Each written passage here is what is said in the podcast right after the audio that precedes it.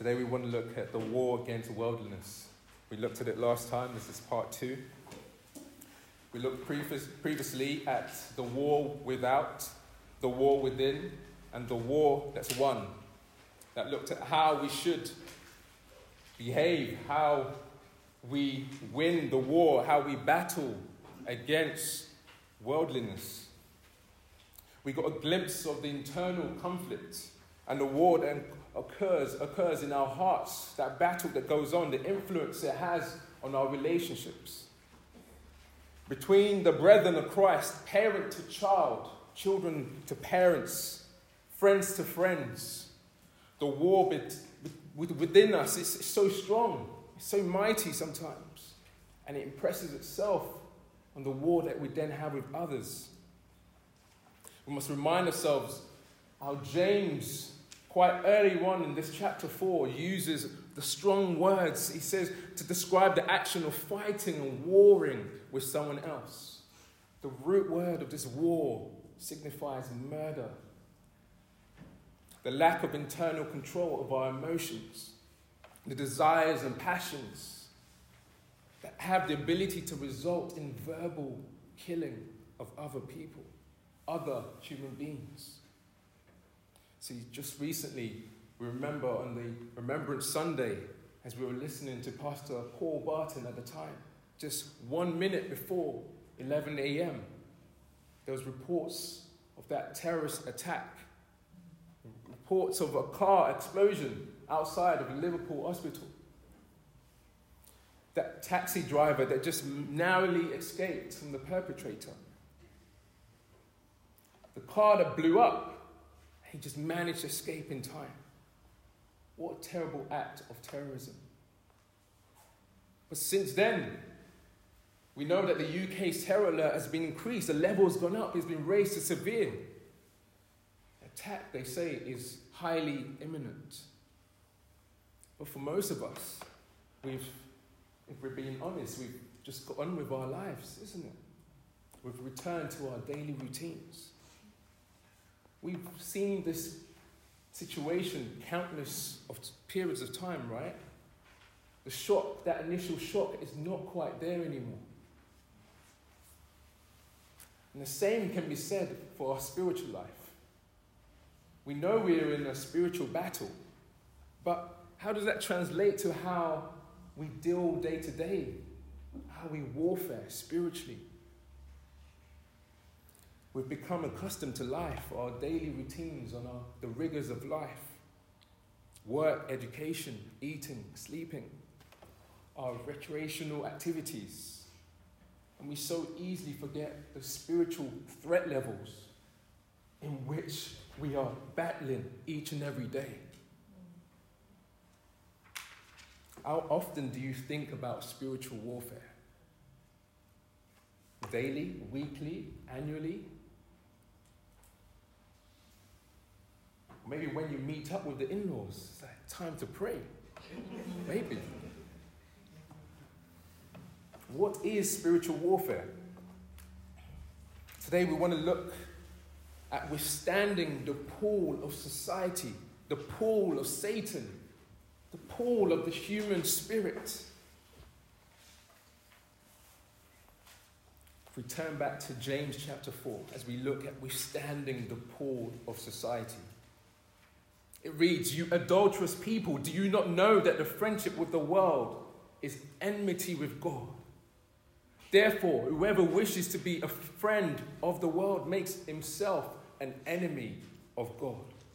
Adulterous people, James says. The context here is uh, he's speaking to Jewish Christians that have allowed their passions to rule them in the midst of poverty and persecution.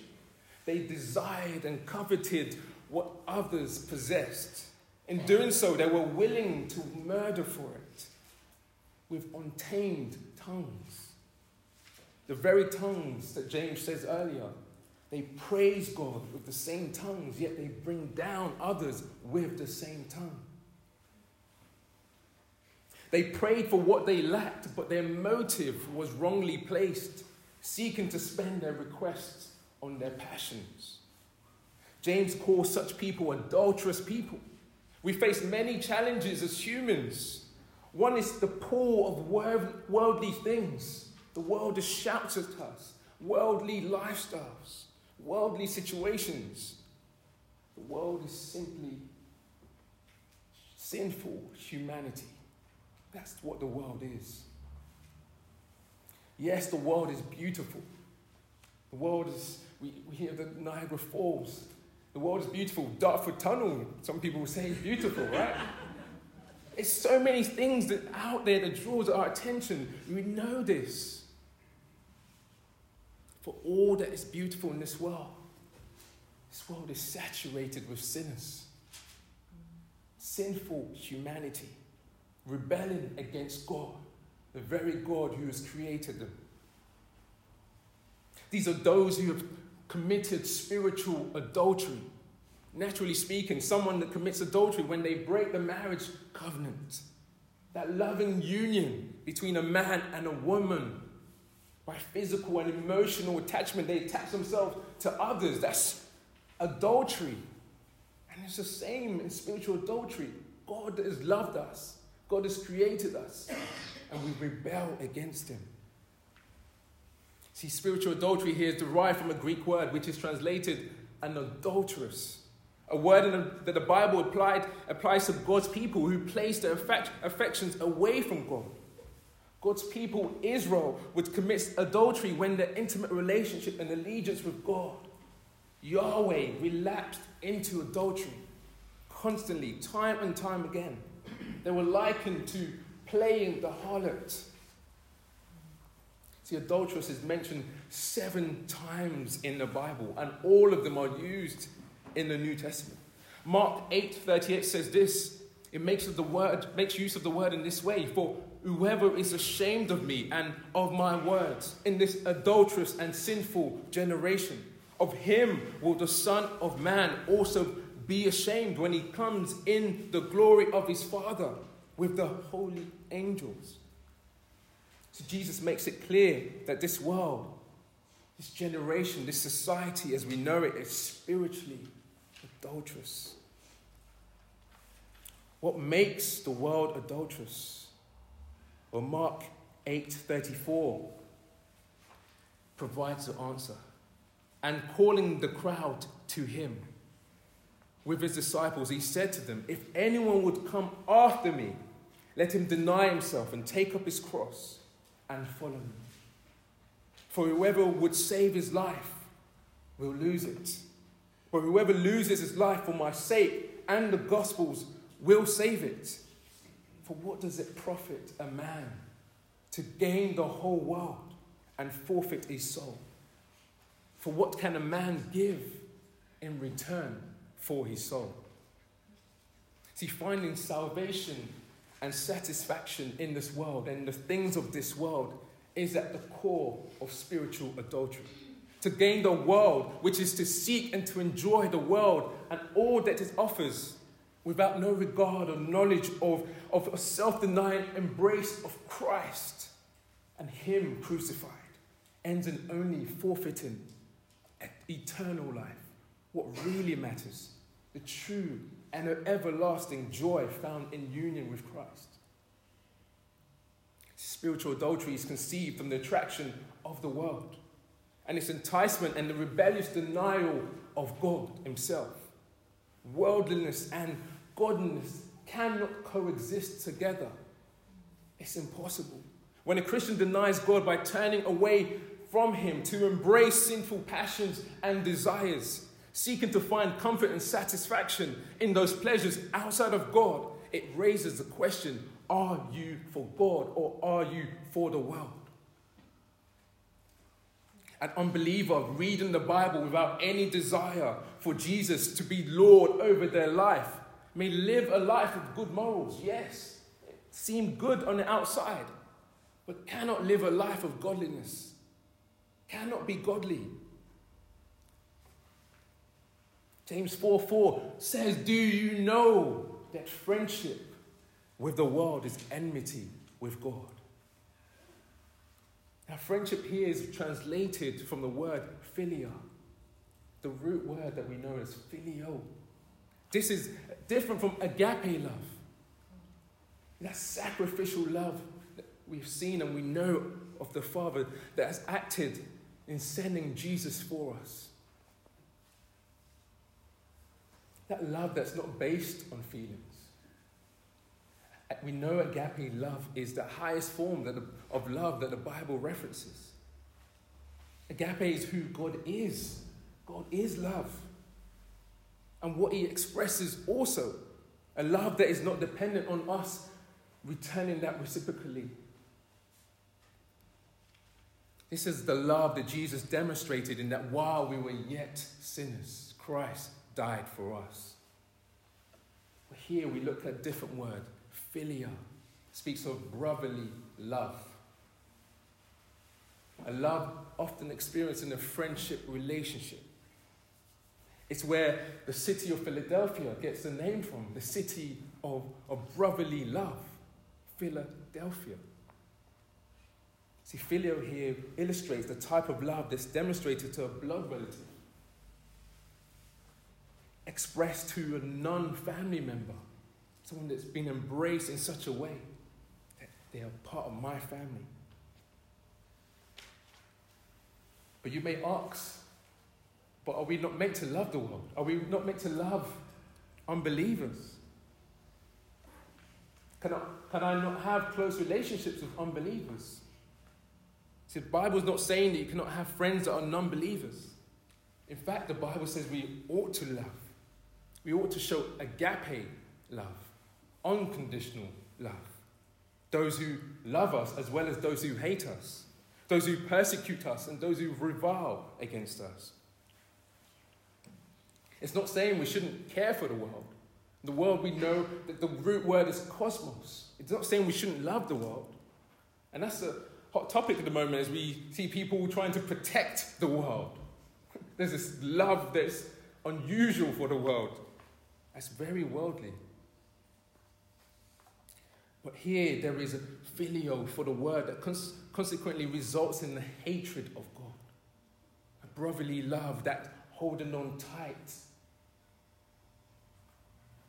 James often draws from Jesus' sermon. He's, he's his half brother, isn't he? But also, most importantly, Jesus is Lord over his life. And he, he remembers those sermons. He looks back on those sermons. And one of those sermons he, he's drawn from here, here from is Matthew 6 24, which says, No one can serve two masters. For either you will hate one and love the other, or he, you'll be devoted to one and despise the other. You cannot be a friend of the world and a friend of God. You cannot deny yourself of worldly pleasures whilst denying God. You cannot take up your cross and follow Jesus if your lifestyle is in keeping with the world. You may say that yes, John 3:16, for God so loved the world that he gave his only begotten son that so whoever believes in him shall not perish but have eternal life. But that word there is for God so agapao the world. The, the love is agape this unconditional love that He has for the world as a creator upon His creation, His created beings. The undeserving world, which is not worthy of God, not worthy of His redeeming love, received the sacrificial love through Jesus Christ our Lord, light into this world. This is love, though, that is effectual for God and those who He loves so dearly, those who love Him and seek his face, seek to do his commandments, love him with all their heart and all their mind, all their soul. John goes on further to say, and this is the judgment. The light, Jesus, has come into this world. And the people loved the darkness rather than the light.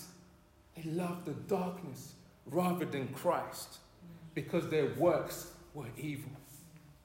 See, coming into the light exposes the evil heart of humanity. It's better to hide in the darkness, and, and worldly speaking, that's, that's what people do, right? They hide in the darkness because the sins will not be revealed. That's how the world reasons. But nothing is hidden from God, He sees it all. If we step back in John 2 15 to 16, before we get to John 3 16, he said, Do not love the world or the things in the world. If anyone loves the world, the love of the Father is not in him. For all that is in the world, the desires of the flesh and the desires of the eyes and the pride of life, is not from the Father, but it's from the world. How do we reconcile these passages with John with James 4 4?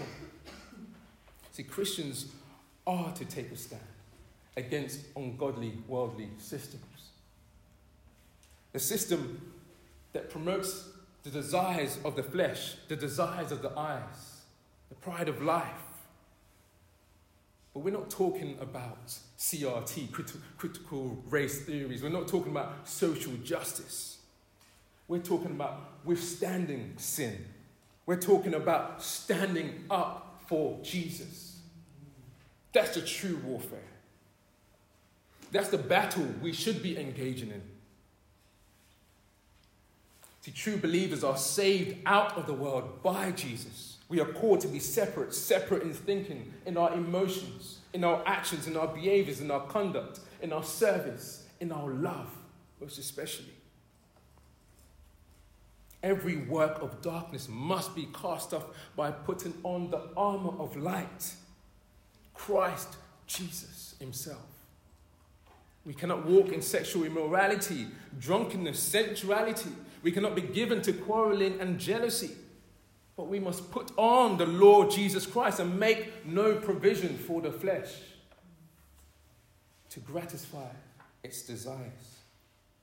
See, society provides various temptations. Those M&S adverts, food entice us as we get closer to Christmas. The Coca-Cola adverts that you will soon see or may have seen. Oh, the days are coming. Hmm the Black Friday deals that are not deals, if you've been studying it for the last year. it's the corrupt and deceptive pricing of goods, the worldly philosophies, the priorities, the goals, the selfish ambitions. The list goes on. What is the answer to the lure and the enticement and the pull of the world? Look again with me in James 4 8 to 9. Draw near to God, and He will draw near to you. Cleanse, cleanse your hands, you sinners, and purify your hearts, you double minded. Be wretched and mourn and weep. Let your laughter be turned to mourning and your joy to gloom. Who shall ascend unto the hill of the Lord? Psalm 24 says, Only he that has a pure heart and has cleansed his hands shall ascend to the hill of the Lord. It's a reminder that we see here. Cleanse your hands, you sinners, and purify your hearts, you double minded. We know from Scripture that no one can draw near to God unless God draws near to them. Every human being is born spiritually dead, unable to spiritually discern the things of God or to even know God. Just as a corpse has no life in the body, a spiritual dead person has no spiritual life. James addresses professing Christians, those who are already in union in Christ. But their communion is at odds, it's causing friction with their union. They're not growing in intimacy. And their intimacy is, is being divided with the things of the world. Withstanding the pull of the world looks like this draw near to God. Draw closer to Him. Know Him in fellowship, in suffering, being conformed to Christ Himself. Know Him sacrificially. Those things are so difficult to do. The spiritual disciplines of reading the Bible each and every day, crying out to Him and praying, seeking His face. Seek to do it when your, your world, the world is pulling you away, job, family, commitments. Develop that spiritual discipline to press in. So I'm going to press on and endure this. Because it doesn't feel good. But we don't do things because it feels good. In fact, when it doesn't feel good, that's when you know. Someone that goes to the gym, when you're building your muscles, It's not when it's just light weights that you're picking up. If you want to bulk up, you feel the pain, and the gain comes later. Love Him with all your heart, with all your mind, with all your soul and your strength. That same verse 8, what is said of the double minded, is what we remind ourselves of in chapter 1. Talks unstable in all his ways, as we're reminded. Someone that's become lukewarm in their faith and their lifestyle. One foot in the worship of God and one foot in the worship of the world. One foot in worship of the world and one foot the worship of God. Adulterous people. A picture of Lot's wife looking back, missing what she had before. And we see the destruction that caused. A land of rampant wickedness. She looking to it. I miss it. James states, Cleanse your hands, you sinners he reminds us of Isaiah 1:16 that says, "Seize the evil that you are doing, remove the evil of your deeds." Hands referring to our outward behaviors. He's saying also to purify our hearts. How do you purify your heart? Only allowing Jesus to do the work that only He can do. Cleanse us. Your word have I hidden in my heart that I may not sin against you, David says. Hide that word. Love it. Hold it close to your heart.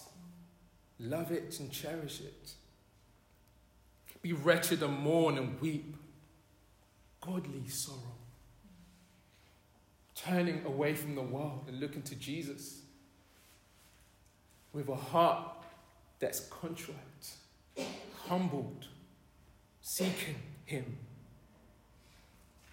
mourning that. Oh, wretched man I am. Save me, O God, from this body. Turn your laughter to mourning. Mourn over your sins. Mourning, Bible says, those who mourn shall be comforted. Those who mourn over their sins. This is not the mourning over someone that has been lost, or family member, or anyone, or just someone that's passed away. This is real, true mourning about your sins, then we receive comfort of Christ. It says, Turn your joy to gloom. When we've gone through this process of sanctification day after day, you know what God does to us?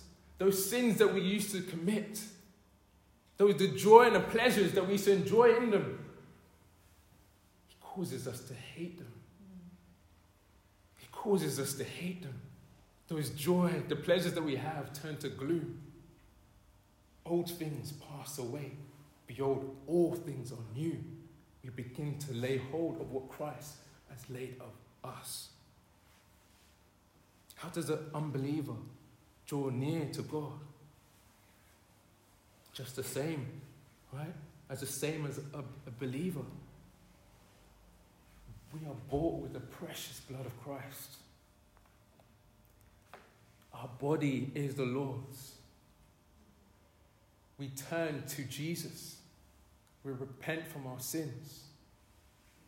A Christian is a sinner that repents daily, looking to God, putting our faith and trust in God. But you may say, I can't leave my friends behind. I can't leave the things that I enjoy behind. You may not know Christ now, but you might, you might be saying, in the future, there's still an opportunity. Today is the day of salvation. You don't know tomorrow. Do not wait.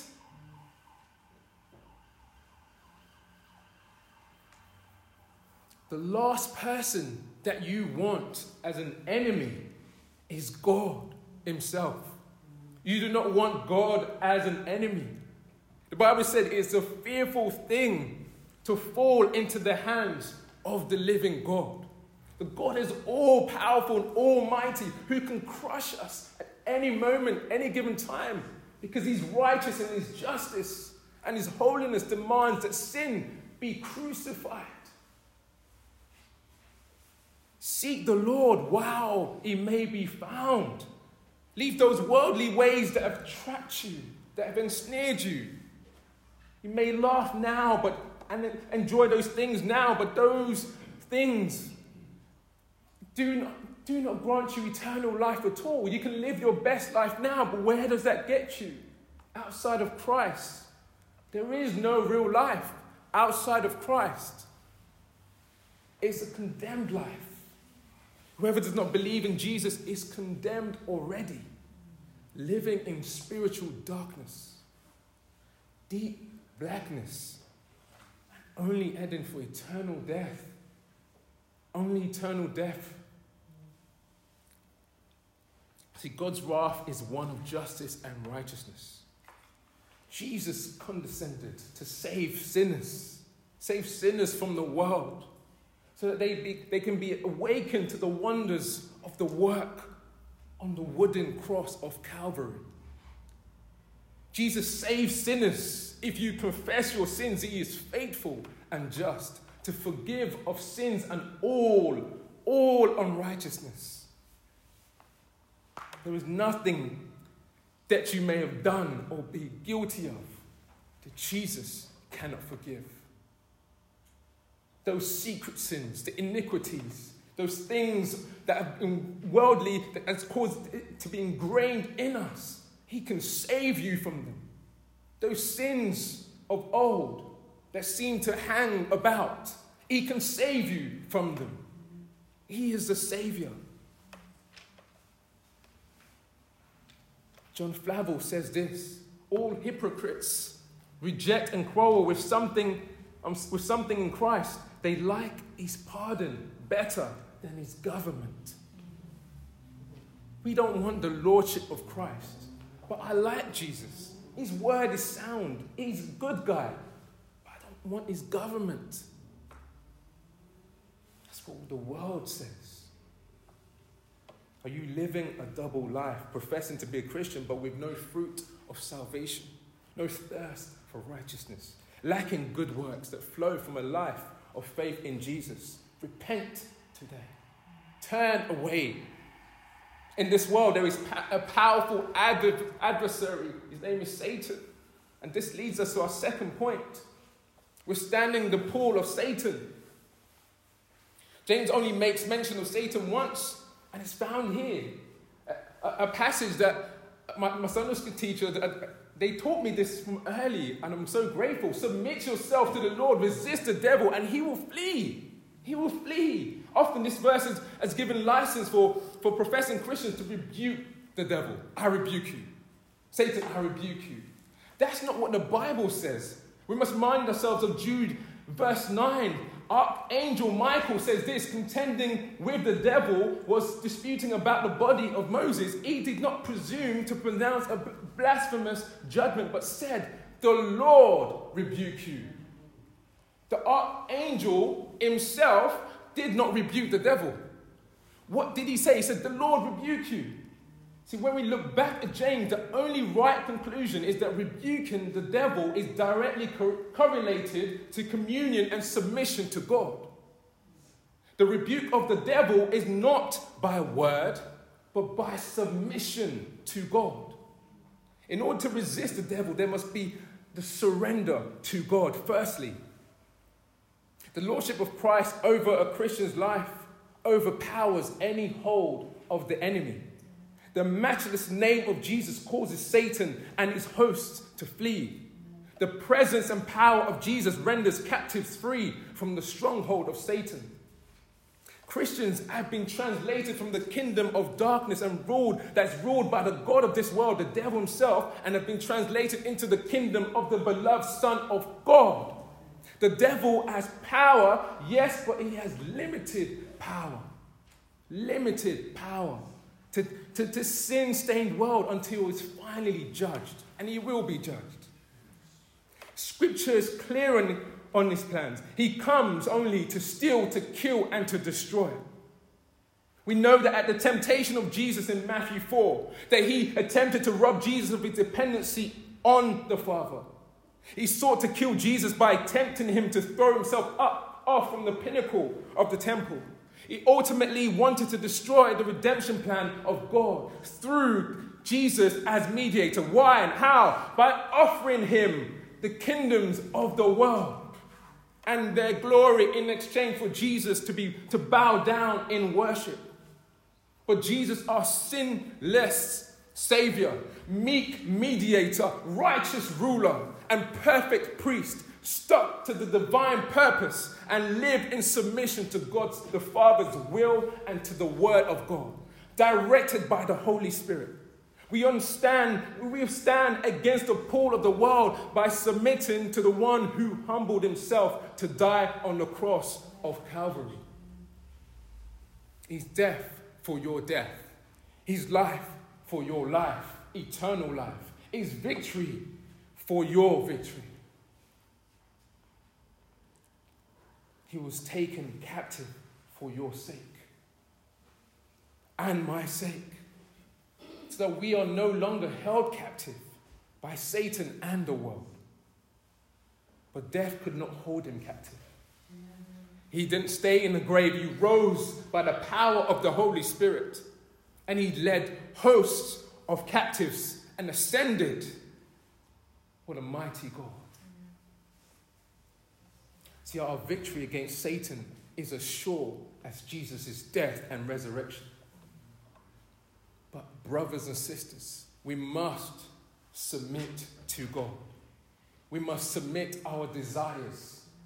We must submit our passions. We must submit our sufferings. We must submit our money. We must submit our job. The list goes on. The very things that cause you to sin, when submitted to God, becomes an avenue for thanksgiving. You can look back and say, You have brought me thus far. You have rescued me from the raging seas of sin. See, Charles Spurgeon was quoted as saying this Be thankful for the thorns and thistles which keep you from being in love with the world. Oh, what a great word to us.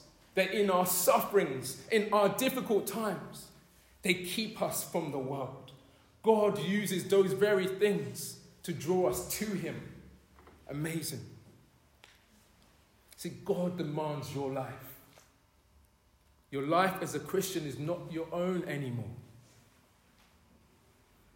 If indeed you have been crucified with Christ, it's the world and all that it offers glittery, shiny, looks nice, but they're all smokescreens for destruction. All that glitters is not gold. All that gives gain is not glorious. All that sells is not satisfying. Whilst we cannot blame Satan for every sin that we commit, he plays a huge part as the father of lies, an accuser of the brethren. He schemes along with his agents to tempt us to sin through our passions, our desires, and even suffering. We stand in the strength of our Savior, Jesus Christ, who is without sin perfect desires, who obeyed perfectly in suffering for your sake and my sake. Do not be proud. Humble yourself before the Lord. Verse 6 says, God opposes the proud and gives grace to the humble. Humble yourself before the Lord, and he will exalt you. Verse 10 says, Humble yourselves in adoration of the one who gave you all himself as the greatest gift you could ever receive. But I still sin, you say. I still sin. And this leads us to our final point. Withstanding the pull of the human spirit. James reminds us in verse 5 Or do you suppose it is to no purpose that the scripture says, He, who is God, yearns jealously over the spirit that He has made to dwell in us. See, at first glance, on reading that, I was thinking, okay, where, where, where is he quoting from in the Bible? And I looked, I looked, there, there's no definitive quote here. But the whole Bible speaks about God being jealous for his people. He loves his people. What James is saying, do you suppose that the scripture here is of no purpose? James asks. Do you think the word of God is not living and active? Do you think that it has no spiritual value? This is what it means by purpose. What he's asking ultimately is what is your attitude to God's word? What is your attitude to the Bible? What is your attitude to the authority of God's word? See, some translations here, this is such a difficult passage to understand here, this particular verse, verse 5. New King James says this, or do you think that the scripture says in vain that the Spirit, capital S, the Holy Spirit, who dwells in us, yearns jealously? And King James Version says this Do ye think that the scripture saith in vain the Spirit, lowercase s, that dwelleth in us lusteth to envy, so the human spirit? NIV says, or do you think scripture says without reason that the spirit equals, which is the lowercase s, equals to live in us, envies intensely? So are we talking about the spirit of God or are we talking about the human spirit? In fact, then another translation splits this verse into two questions. says, this is American Standard Version, says, Or think ye that the scripture speaketh in vain? Question mark. Doth the Spirit, lowercase s, which he made to dwell in us, long unto envying? Two questions. So difficult. Are we dealing with the spirit of man or are we dealing with the spirit of God? Is it that the spirit of man yearns jealously for God, or does the spirit of man lust for the world? It's a question to be answered here. I'll share something with you. This is B.B. Warfield, a Bible scholar, right? So he, he, he's taken this to be the Holy Spirit. This is what he says See us steeped in the sin of the world, loving evil for evil's sake hating God and all that God stands for, ever seeking to drain deeper and deeper the cup of sinful indulgence. The Spirit follows us unwaveringly through all. He's not driven away because we are sinners.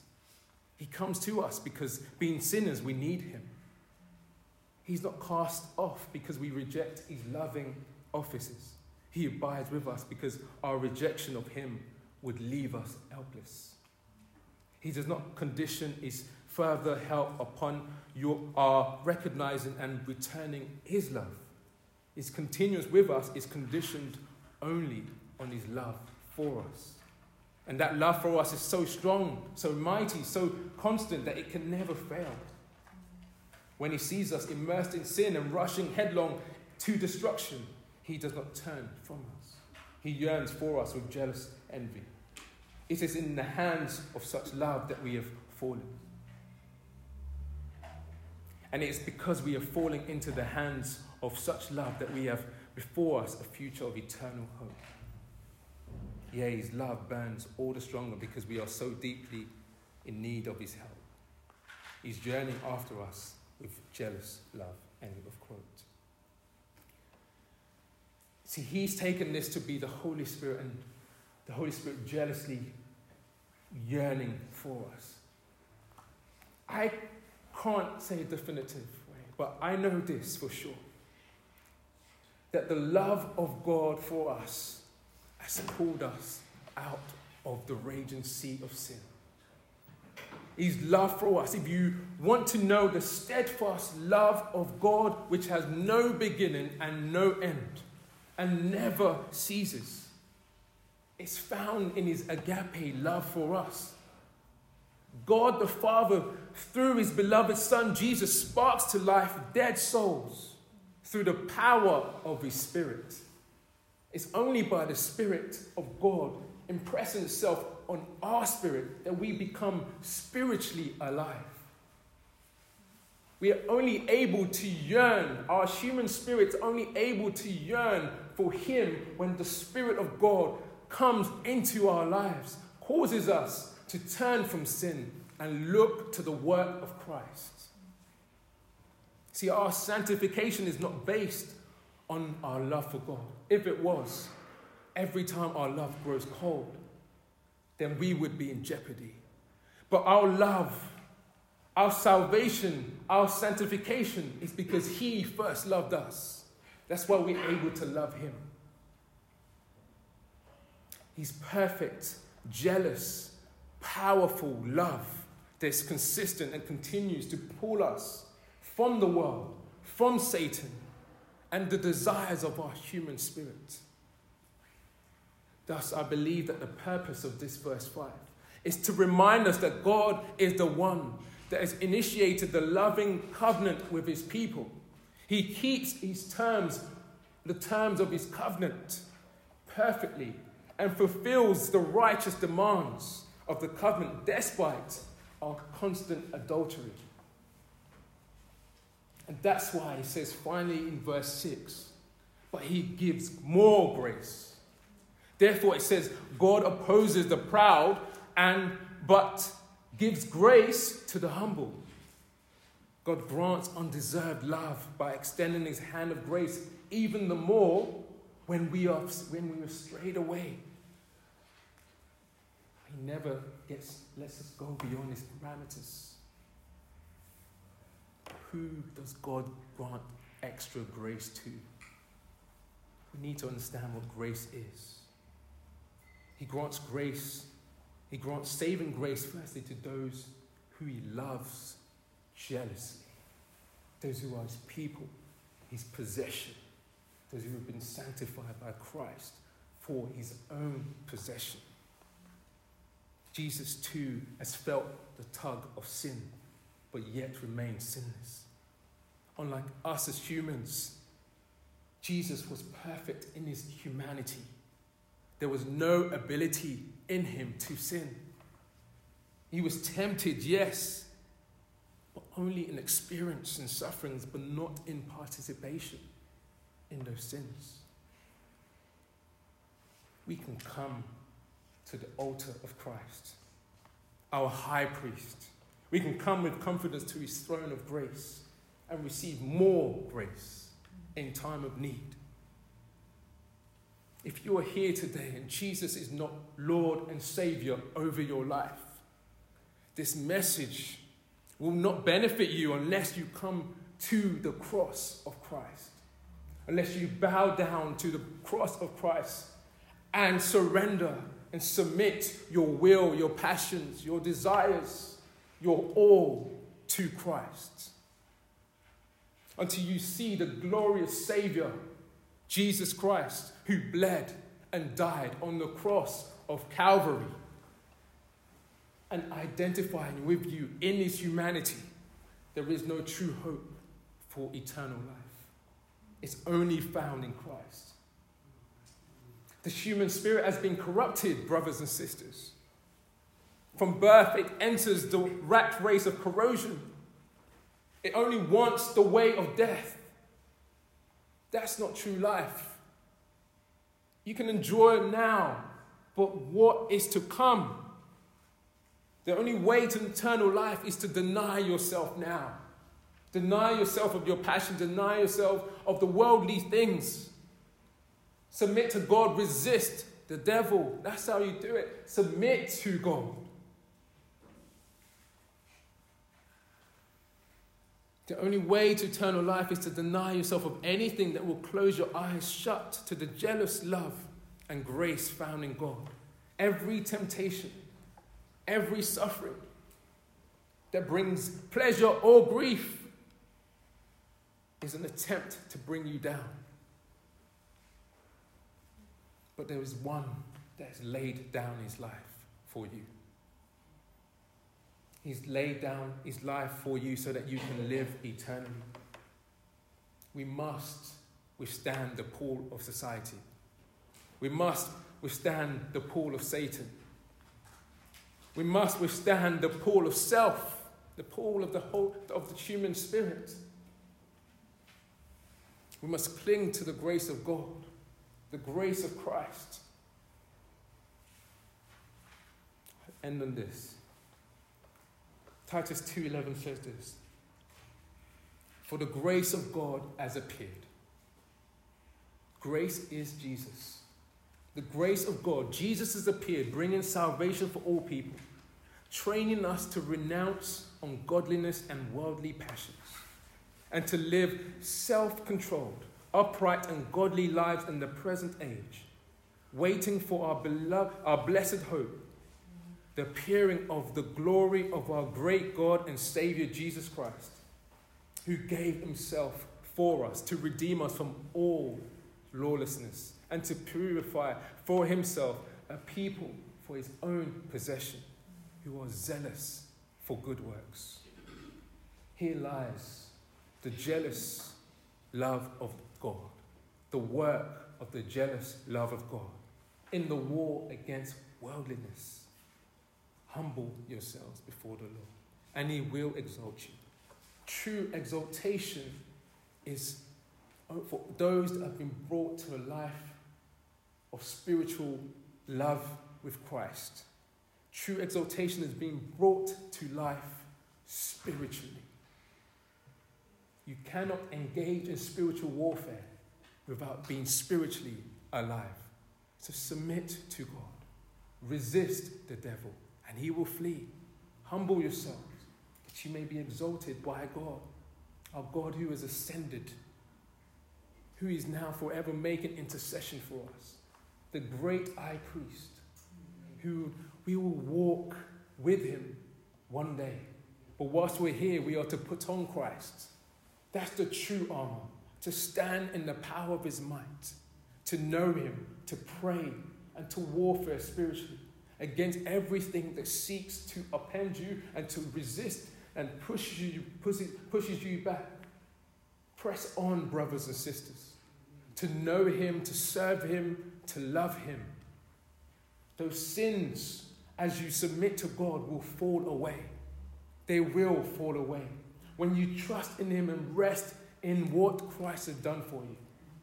For there is no longer no condemnation for those who are in Christ Jesus.